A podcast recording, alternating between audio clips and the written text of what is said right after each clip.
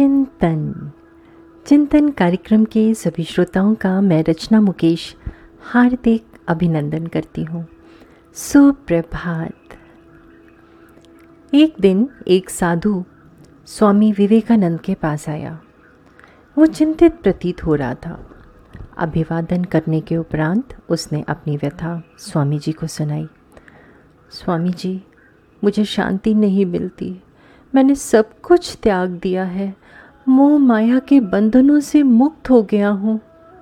फिर भी मन सदा भटकता रहता है। एक दिन मैं अपने गुरु के पास गया। मेरी परेशानी सुनकर उन्होंने मुझे एक मंत्र दिया और कहा कि उसके जाप से मुझे अनहद नाद सुनाई देगा और मेरा मन शांत हो जाएगा। मैंने उस मंत्र का जाप किया, पर फिर भी मुझे शांति नसीब नहीं हुई। मैं बहुत परेशान हूँ, स्वामी जी। आप कुछ समाधान बताइए। स्वामी जी ने बड़े ध्यान से उसकी बातें सुनी। बात समाप्त होने पर उन्होंने पूछा, मान्यवर, क्या आप वास्तव में शांति चाहते हैं? जी, स्वामी जी, इसी आस से आपके पास आया हूँ।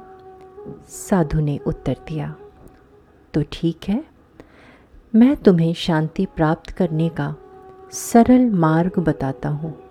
ये जान लो कि सेवा धर्म महान है।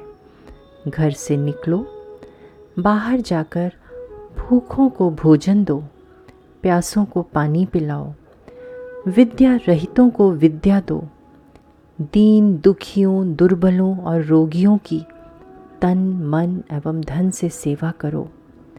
सेवा द्वारा मनुष्य का अंतःकरण शांत होता है। ऐसा करने से आपको सुख और शांति प्राप्त होगी। स्वामी विवेकानंद जी की बात साधु के मन में बैठ गई। वो एक नए संकल्प के साथ वहाँ से चला गया।